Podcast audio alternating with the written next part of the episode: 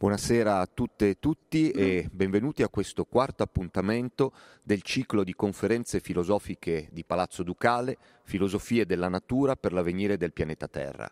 Questa sera avremo come ospite la giovane e brillante filosofa italiana Lucrezia Ercoli, di cui in questi mesi si è parlato molto per un suo testo di filosofia dedicato alla figura di Chiara Ferragni. Lucrezia Ercoli insegna storia della televisione e filosofia dell'arte presso l'Accademia di Belle Arti di Macerata ed è direttrice e ideatrice del Festival di Pop Sofia. Lucrezia Ercoli ha diverse pubblicazioni all'attivo, ricordo tra queste Filosofia dell'umorismo, una monografia filosofica su Curzio Malaparte dal titolo Philosophe malgré soi, un testo di filosofia della crudeltà, etica ed estetica di un enigma e da ultimo, ricordavo prima, il volume Chiara Ferragni, Filosofia di un influencer. Oggi Lucrezia Ercoli ci parlerà di terremotus per una filosofia della catastrofe. L'intervento verte sull'immaginario della catastrofe che dà forma a questo nostro tempo, ma la cui genealogia è molto più lunga e complessa. Da una parte Lucrezia Ercoli ci porterà nel momento storico e nell'evento storico che ha plasmato il significato di catastrofe come disastro naturale, vale a dire il 1755 con il terremoto di Lisbona, e poi ancora più indietro nel momento in cui si forma questo termine, questa parola greca, catastrofe, nel contesto della drammaturgia antica. Io ringrazio Lucrezia Ercoli di essere ancora una volta qui con noi e le lascio la parola. Buon ascolto a tutte e tutti. Grazie Simone, grazie mille per avermi invitato anche quest'anno a Palazzo Ducale in questa rassegna che ormai è diventata una vera e propria istituzione non solo per Palazzo Ducale eh, e per Genova, ma oserei dire per il dibattito filosofico italiano, un ciclo di incontri che come hanno dimostrato i programmi degli anni precedenti e, e, e credo confermato gli appuntamenti eh, che mi hanno eh, preceduto, eh, non ha paura di confrontarsi con le inquietudini della realtà, no? dimostrando che il pensiero debba relazionarsi al mondo esterno, ai traumi eh, che attraversano eh, il nostro presente. No? E non c'è filosofia, lo ricordava giustamente Simone la volta scorsa, senza esperienza vissuta, senza contatto con la vita, eh, con il corpo, con le emozioni che ci sconvolgono. E, e senza dubbio, senza dubbio l'esperienza della pandemia, l'esperienza del Covid è una di quelle esperienze che ci sconvolgono e quindi ci danno da pensare. Eh, un'esperienza che interroga il pensiero a partire da un urto che ha scosso e continua a scuotere eh, le nostre vite. E per questo è, io credo, fondamentale parlarne, parlarne adesso, anche se eh, inevitabilmente non abbiamo la tranquillità di chi guarda il naufragio dalla riva, no? non siamo spettatori del naufragio così come si augurava Lucrezio eh, nel De Rerum Natura. Non possiamo filosofare oggi a partire dalla quiete dopo la tempesta, siamo tra i flutti, siamo ancora inevitabilmente imbarcati, come direbbe Pascal. E, e quello che sta succedendo però, e questo almeno è chiaro eh, per tutti ed è, è, evidente, non è un fatto tra gli altri. Quello che sta accadendo è un vero e proprio evento nel, nel pieno senso filosofico di questa parola. Come un evento segna cioè una cesura radicale, una rivoluzione che non consente di ricondurre ciò che accadrà a ciò che è già accaduto, di riassorbire l'ignoto che ci troviamo di fronte al noto che già conosciamo e che abbiamo già conosciuto. Eh, di fronte all'evento, cioè, eh, eh non possiamo utilizzare il sapere pregresso per interpretare il mondo che ci aspetta. L'evento non si pensa a partire dal passato, ma a partire dal futuro, dal nuovo e non dal vecchio. Eh, ecco, pensare al tempo del Covid ci chiede un cambio di paradigma. Uh, uso una citazione di, di Zizek per eh, chiarire ancora di più il concetto, no? tratto da un libro che appunto si intitola Evento. Dice Zizek, in un evento non cambiano soltanto le cose, ma cambia anche il parametro col quale misuriamo i fatti del cambiamento stesso. Un punto di svolta modifica l'intero campo all'interno del quale i fatti appaiono. Questo vuol dire che siamo oggi chiamati ad un esercizio filosofico che ha a che fare con l'estetica oltre che con l'etica, con la creazione oltre che con l'argomentazione, perché dobbiamo affrontare la scomparsa di un mondo e la nascita, trovare l'energia per far nascere, per costruire un nuovo mondo. Eppure Eppure io credo che in questo evento straordinario si senta una ripetizione, no? la presenza di una narrazione che torna, di una storia archetipica che torna dal passato ad inquietarci, di una visione, di un immaginario che conosciamo, che proviene da lontano ma che sentiamo profondamente vicina. E questo è l'immaginario della catastrofe di cui oggi vorrei, come anticipava Simone, eh, parlarvi.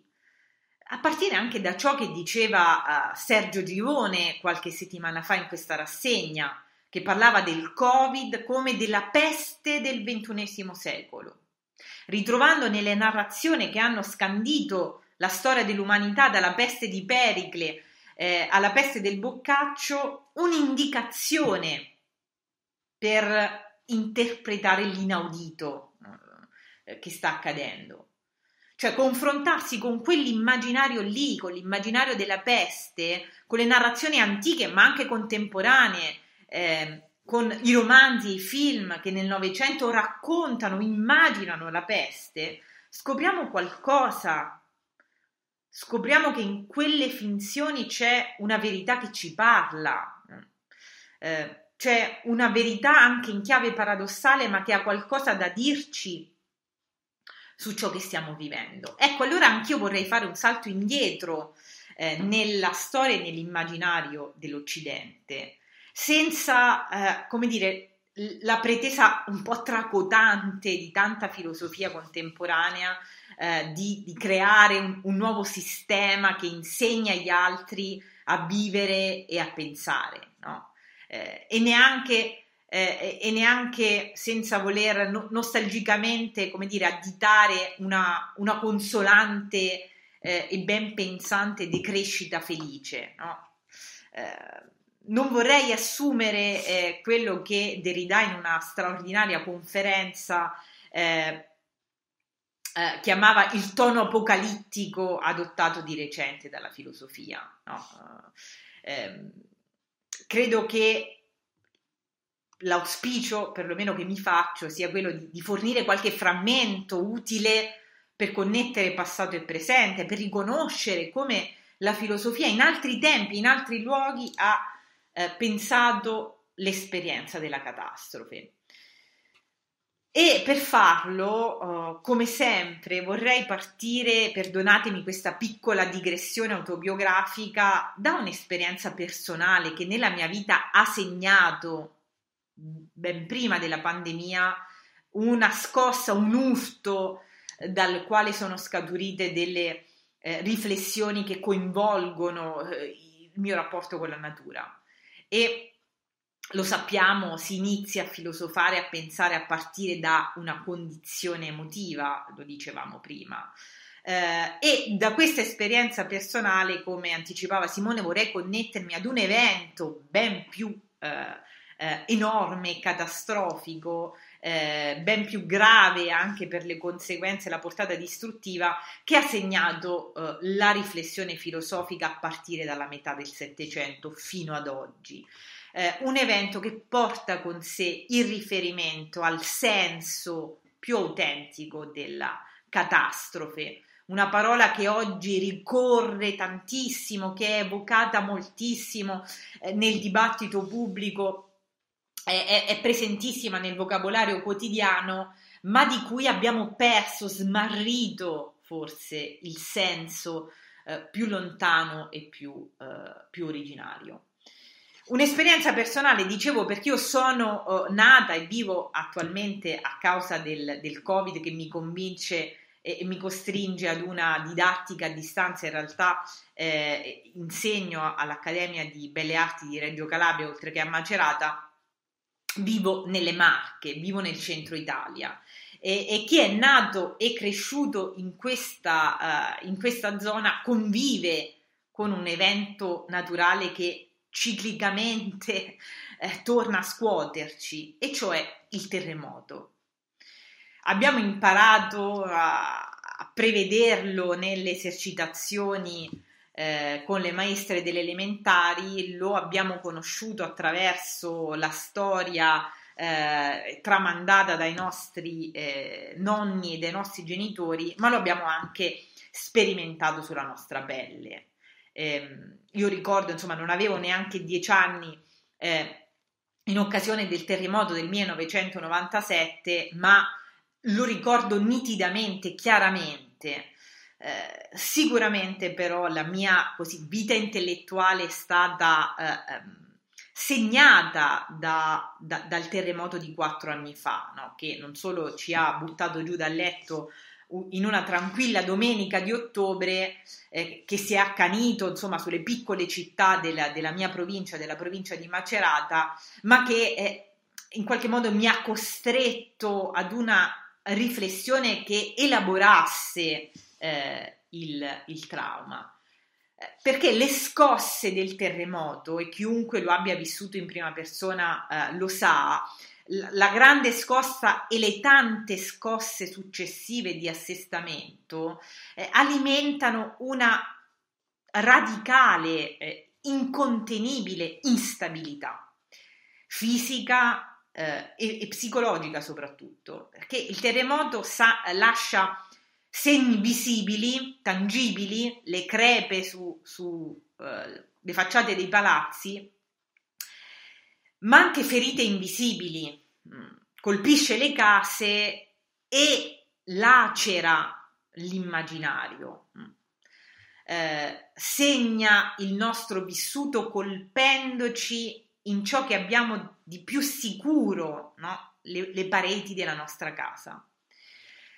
E non è un caso, non è un caso che la prima occorrenza del termine catastrofe, eh, nel significato che oggi attribuiamo a questa parola, cioè quella di, di disastro naturale, eh, sia legata proprio ad un terremoto. Eh, il terremoto filosofico per eccellenza, il terremoto che ha segnato la storia della filosofia perché tanti filosofi ne hanno parlato e lo hanno elaborato con il pensiero, per così dire. Si tratta, lo anticipava Simone, di uno degli eventi più tragici, più traumatici della storia europea, eh, e cioè il terremoto di Lisbona avvenuto il primo novembre eh, del 1755. Durante la festa di Ognisanti di più di 260 anni fa, una scossa di quasi sei minuti eh, causa la morte di decine di migliaia di, di, persone e la distruzione di gran parte di Lisbona, di gran parte della città. Eh, non solo, i, i sobbalzi della terra provocano anche un violento maremoto. Si parla di un'onda di 15 metri che si abbatte sulla città che sommerge le macerie, si porta via molti dei superstiti, eh, la terra trema, crollano le case, crollano i palazzi, la forza del mare sfragella le navi del porto, inghiotte le strade, divampano eh, incendi, roghi in tutta la città, insomma muoiono 60.000 persone in pochissimi minuti. Su questo interviene Walter Benjamin molto più tardi, nel 1931, il 31 ottobre in particolare, realizza una serie di trasmissioni radiofoniche per una eh, emittente di Berlino e ci dice il terremoto del primo novembre 1755, il terremoto che distrusse Lisbona, non fu una catastrofe come le altre. Non fu un disastro come tanti altri, ma in molti aspetti fu un disastro unico e sorprendente. Ed è interessante che Benjamin dica questo, perché il terremoto di Lisbona non è paragonabile ad altri disastri eh, per danni e perdite entità, ma è sicuramente eh, unico per la vicinanza con l'Europa eh, per la vicinanza letteralmente geografica rispetto alle calamità naturali la cui eco arrivava lontana dall'America Latina o dalla Cina. Cioè, Lisbona all'epoca è una città di importanza centrale, è quarta per numero di abitanti dopo Londra, Parigi e Napoli, è uno dei più importanti imperi coloniali dell'epoca, è la sede di, di un porto commerciale eh, cruciale, è, è, l'avamposto verso il nuovo mondo, no? oltre che la via di accesso di, di merci come eh, l'oro, i diamanti, il, il tabacco e il caffè. E Benjamin sottolinea come per questa particolare vicinanza la catastrofe di Lisbona sia forse la prima vera catastrofe raccontata, narrata mediaticamente. Cioè l'evento si amplifica attraverso i media che eh, ne diffondono subito la notizia, eh, la, la, notizia si diffonde rapidamente nel continente, eh, la stampa descrive dettagliatamente i fatti, eh, riporta il racconto dei testimoni, eh, ricostruisce con accuratezza no, la, le conseguenze, l'entità delle perdite. Ma soprattutto, dice Benjamin, i media fanno eh, da, da cassa di risonanza della paura. E sono un veicolo uh, delle domande che un, evento traumatico come questo uh, porta con sé. No? Il terremoto di Lisbona scuote l'Europa, fa tremare le coscienze e fa discutere, questo ci interessa, per decenni giornalisti, eh, tecnici, filosofi, politici, predicatori, liberali e moralisti. Eh, tutti parlano del trauma.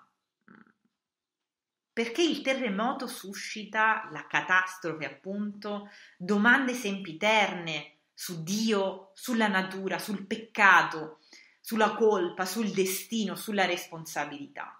Eh, per chi volesse leggere eh, queste pagine c'è una bellissima raccolta dal titolo Sulla catastrofe eh, che riunisce testi di pensatori che non hanno bisogno di presentazioni quali Voltaire, Rousseau, eh, Kant. Eh, il titolo è, è, Sulla catastrofe ed è curato da Andrea Tagliapietra, anche se ho visto che eh, non è più disponibile in libreria, spero sia uh, ristampato perché davvero rileggere oggi eh, quelle pagine vuol dire incontrare una narrazione che è lontana ma vicinissima al nostro tempo. Scrive Goethe a 60 anni di distanza, eh, la notizia lo aveva, eh, lo aveva scosso, aveva scosso la tranquillità della sua infanzia, no? De- della sua vita di bambino di 6 anni, eh, dice mai il demone del terrore aveva travolto tanto velocemente la terra nel suo brivido.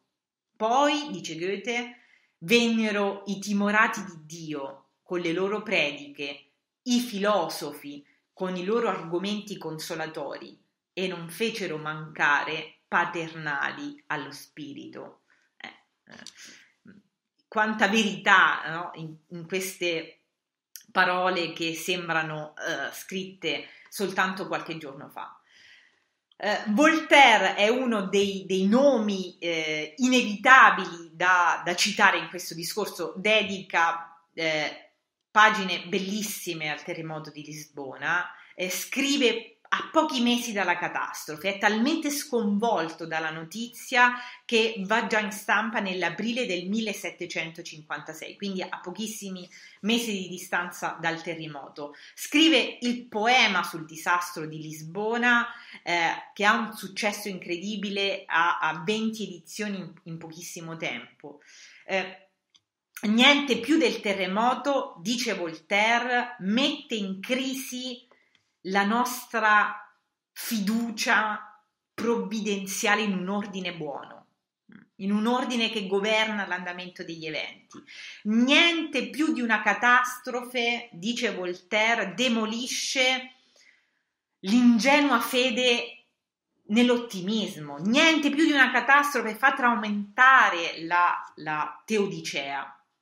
E il poema di Voltaire letto oggi è un inno ribelle contro eh, contro chi giustifica quietamente l'esistente, mm, sen- senza scandalizzarsene. Mm.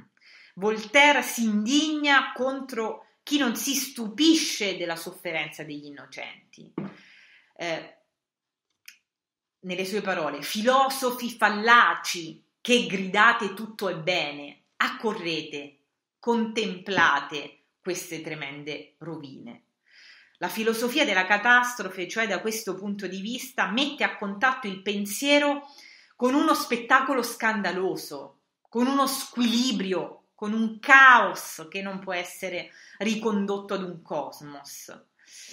I savi del luogo, scrive poi nel Candide, non avevano trovato di meglio per scongiurare una totale rovina che offrire al popolo un bell'auto da fè. Ecco, lo spettacolo delle persone bruciate che sembra l'unico modo per impedire alla terra di tremare. Se questo è il migliore dei mondi possibili, che saranno dunque gli altri? si chiede Candido. Eh, Voltaire, insomma, non inclina soltanto l'ottimismo del lieto fine, eh, ma anche la superstizione che cerca capi espiatori. Eh, il filosofo dice Voltaire, non può permettersi di guardare la catastrofe a distanza come se fosse qualcosa che non lo riguarda. Il mio lamento è innocente e le mie urla legittime. Eh, ecco, l'illuminismo legge eh, il terremoto con la ragione senza gli alibi della provvidenza e del castigo. Di fronte al conto di tante vite innocenti cadono le ragioni della provvidenza. Di fronte alle rovine dei palazzi perdono, come dire, perdono ancoraggio eh, le stelle fisse del nostro passato. Eh, anche Rousseau, anche Rousseau interviene nel dibattito, risponde proprio a Voltaire. Eh, la sua lettera è datata 18 agosto 1756 e Rousseau critica il pessimismo volteriano. Quell'ottimismo dice che trovate tanto crudele mi consola tuttavia di quegli stessi dolori che descrivete come insopportabili. E nelle parole di Rousseau ritroviamo uh, frasi che potremmo attribuire ad uno odierno indignato che addita subito i colpevoli della catastrofe. Eh, le vittime del terremoto, scrive Rousseau, non sono imputabili alla natura innocente, ma sono determinate dagli stessi uomini che hanno costruito edifici con materiali scadenti in luoghi inadatti.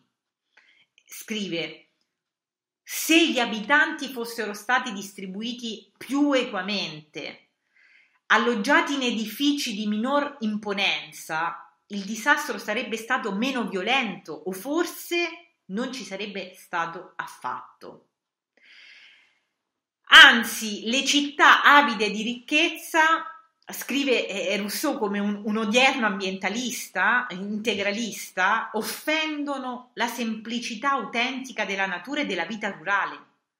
Quanti infelici, si chiede, sono morti in questo disastro per voler prendere chi i propri abiti, chi i documenti, chi i soldi. La, la natura non è matrigna, ma reagisce all'uomo, che è l'unico responsabile, l'unico colpevole, l'unico autore del suo res- destino, eh, scrive, scrive Rousseau. In questo dibattito di, di, di grandissima attualità si scontrano le idee eh, che ancora oggi compaiono no, sul nostro palcoscenico.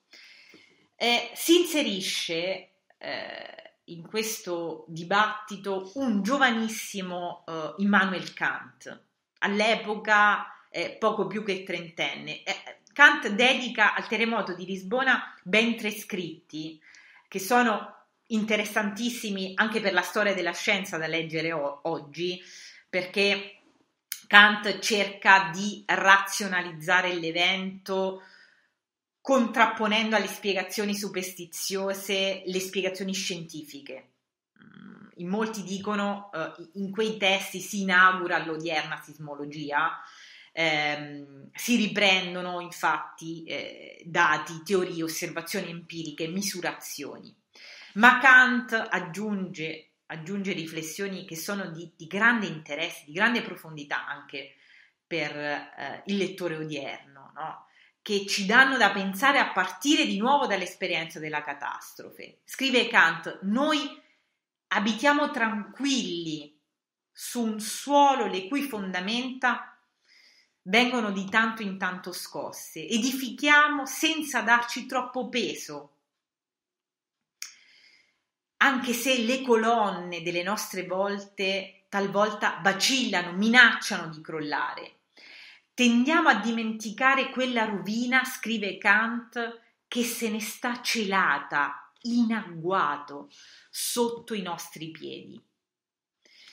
Ecco, le catastrofi non sollecitano solo il desiderio di conoscere scientificamente no, le leggi che governano la natura, le cause che le hanno eh, eh, realizzate, ma ci richiamano alla radice ultima del, della nostra condizione. Ecco, scrive Kant, che assumono un senso tutte quelle devastazioni che lasciano intravedere l'inconsistenza del mondo, persino in quelle cose che ci appaiono le più grandiose e le più importanti. Esse ci rammentano che i beni di questa terra non potranno in alcun modo soddisfare la nostra brama di felicità. Il terremoto quindi è come la controfigura del progresso, è una condizione stabile che ci ricorda chi siamo e dove stiamo andando. No? Benjamin, appunto nel 1931, ritorna su quella catastrofe scrivendo e dicendo il concetto di progresso deve essere fondato nell'idea della catastrofe.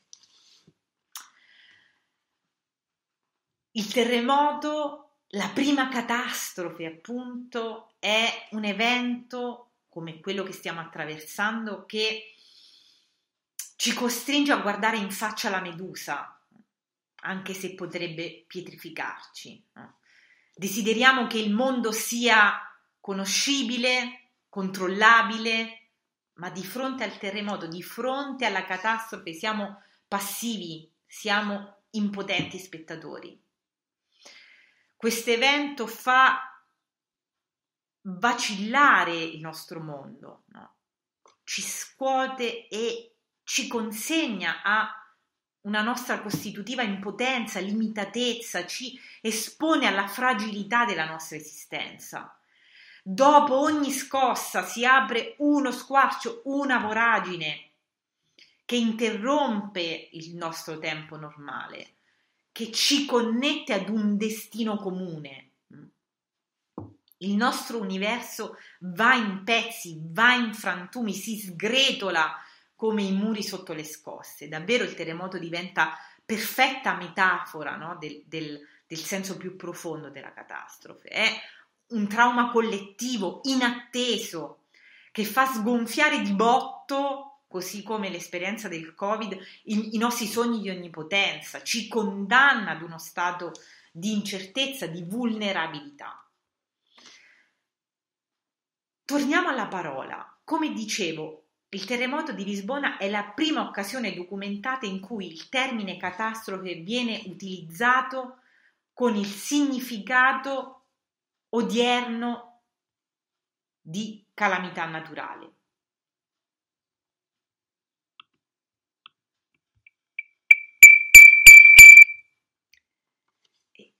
La parola catastrofe, che oggi associamo al disastro e che utilizziamo eh, come sinonimo eh, di evento calamitoso, rovinoso, distruttivo, in realtà, in realtà fino a quel momento significava qualcos'altro. In realtà è presente nei lessici precedenti al XVIII secolo con un significato molto diverso.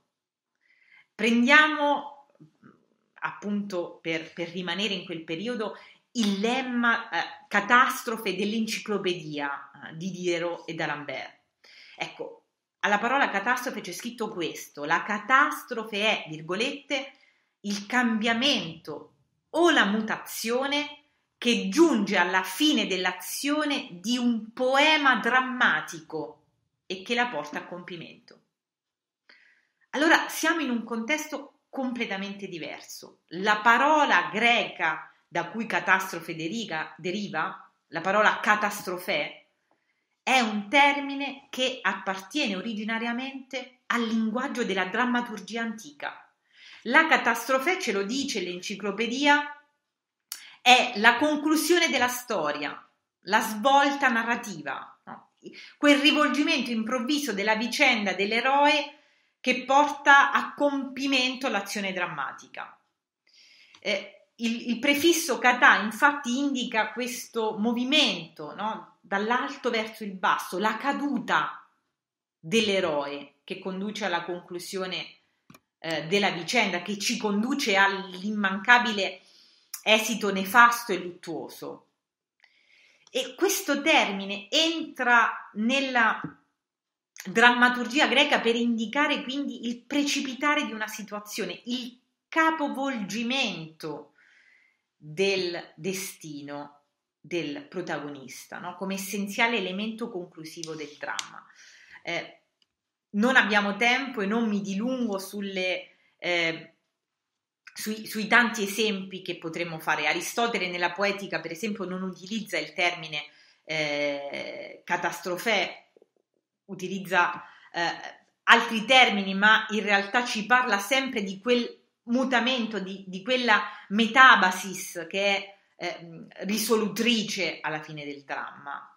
Eh, un mutamento che produce un ribaltamento della vicenda eh, in corso. Anche se il termine catastrofe, ma non abbiamo tempo per dilungarci, è presente in moltissimi eh, autori successivi che analizzano uh, il dramma antico. Eh, ecco, come parte del linguaggio del dramma, la catastrofe quindi rappresenta un finale che realizza il senso stesso del racconto attraverso un rovesciamento di uno stato di cose nel suo contrario.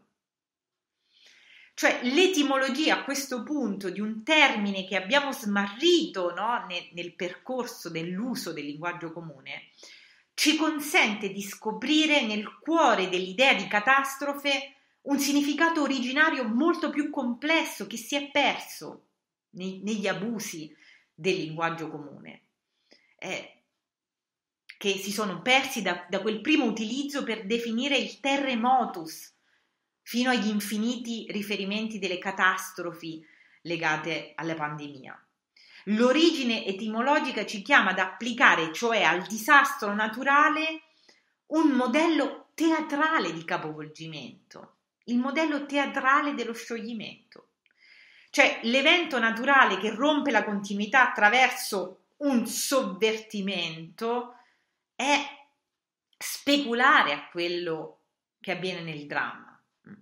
Diventa quindi la catastrofe una metafora densa di significati poetici, filosofici, morali, si saldano eh, riconoscendo questa etimologia in essi tra la catastrofe naturale e la catastrofe poetica, tra la forma teatrale e la forma catastrofica, c'è un legame indissolubile.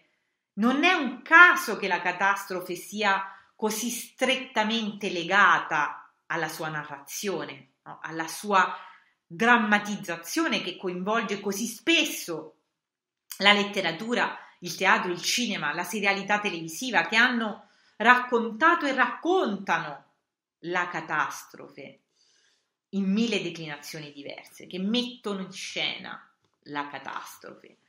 E davvero sarebbe utile da questo punto di vista legare la filosofia all'antropologia andando a rileggere le straordinarie pagine che dedica a, a quella che lui chiama l'apocalisse culturale eh, l'antropologo, l'etnologo napoletano Ernesto De Martino, no? nella, sua, eh, nella sua, nell'opera postuma che raccoglie sue conferenze e suoi appunti dal titolo appunto La fine del mondo, in cui si cerca una comprensione di quelle rappresentazioni mitico-rituali della fine del mondo che appartengono a tutti i popoli, a tutte le epoche, compresa la nostra, anche se l'Apocalisse del mondo contemporaneo, dice De Martino, è un'Apocalisse senza fine, senza escaton, no? senza prospettiva, senza salvezza, senza redenzione.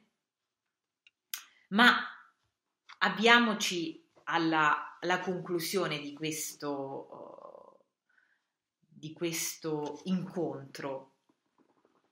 Sarebbe interessante soffermarsi, lo facciamo soltanto di sfuggita, su una eh, comparsa del termine catastrofe all'interno di un testo straordinario eh, che per fortuna ci è stato uh, consegnato uh, dalla, dalla, storia del teatro che è L'Eumenidi di Eschilo. Eh, c'è un luogo della tragedia dove il termine catastrofe è utilizzato proprio nel senso che abbiamo detto il coro dell'esordio del secondo stasimo delle Eumenidi di Eschilo, dopo che Atena ha detto di voler istituire il tribunale di Atene per processare Oreste. Eschilo parla della catastrofe delle nuove leggi. Ci dice cioè che il cambiamento porterà un rovesciamento, cioè porterà alla scomparsa delle vecchie leggi, quelle incarnati dalle Rinni che perseguitano Oreste, e alla nascita di nuove leggi.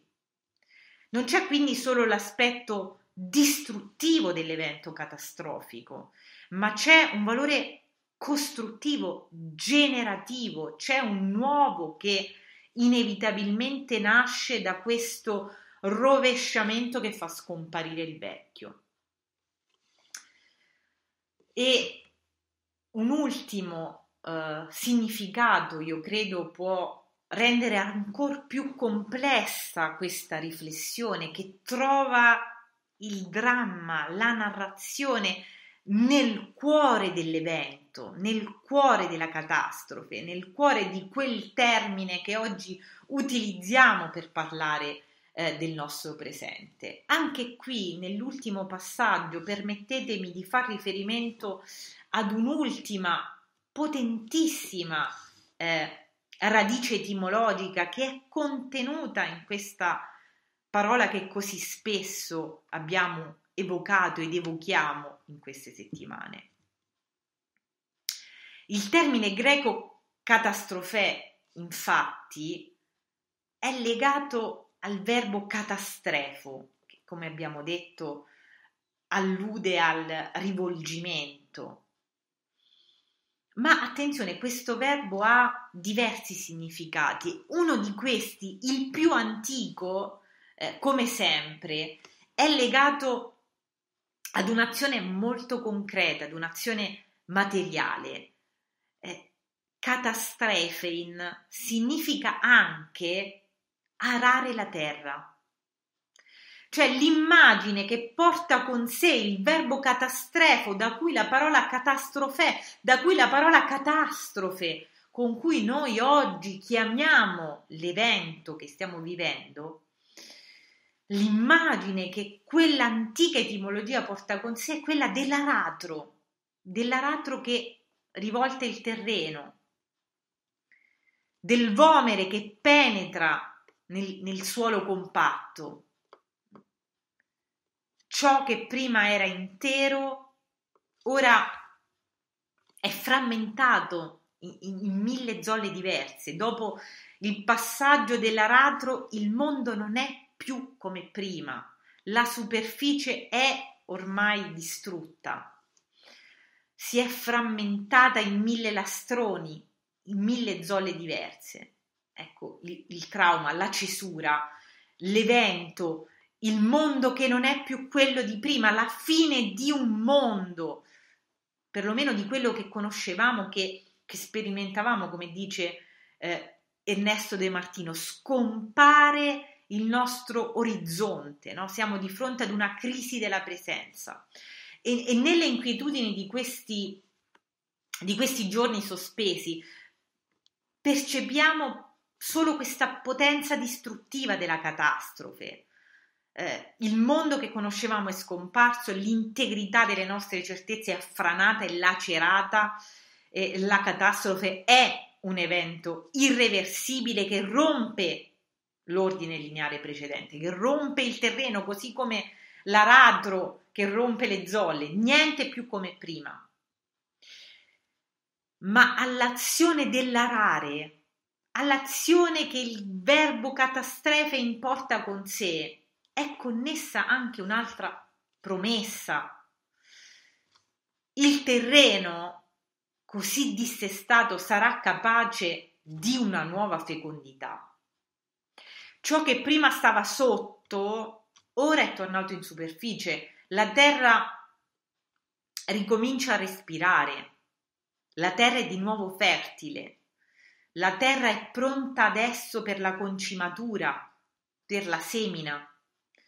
Al trauma della ratura, allo sconvolgimento della catastrofe, alla distruzione che essa porta con sé, segue una nuova e vitale rinascita. Segue la comparsa di qualcosa che prima non vedevamo e che aspetta di dare frutti, che è portatore di una nuova eh, fertilità. Ecco, ora eh, stiamo sperimentando no, la più grande emergenza globale dopo il secondo dopoguerra. Stiamo aspettando che eh, la crisi sanitaria volga al termine, siamo ansiosi, terrorizzati di scoprire il mondo di domani, così come lo sono eh, le erinni che parlano nelle Eumenidi di Eschilo, non vogliono eh, questa distruzione, non vogliono la catastrofe perché sanno che il loro mondo perirà se non saranno disposte a trasformarsi, a trasformarsi in Eumenidi, appunto. Ecco, ora che stiamo sperimentando questo evento che sembra senza un domani, io credo che questa arché, cioè questa origine, eh, questa radice prima del termine catastrofe, che richiama il terremoto ma anche il dramma, che, riman- che richiama un evento ma anche una storia, ecco io credo che questa arché, questa origine possa oggi risuonare ancora più potente, ancora più confortante. Esiste una forza vitale nel cuore della catastrofe.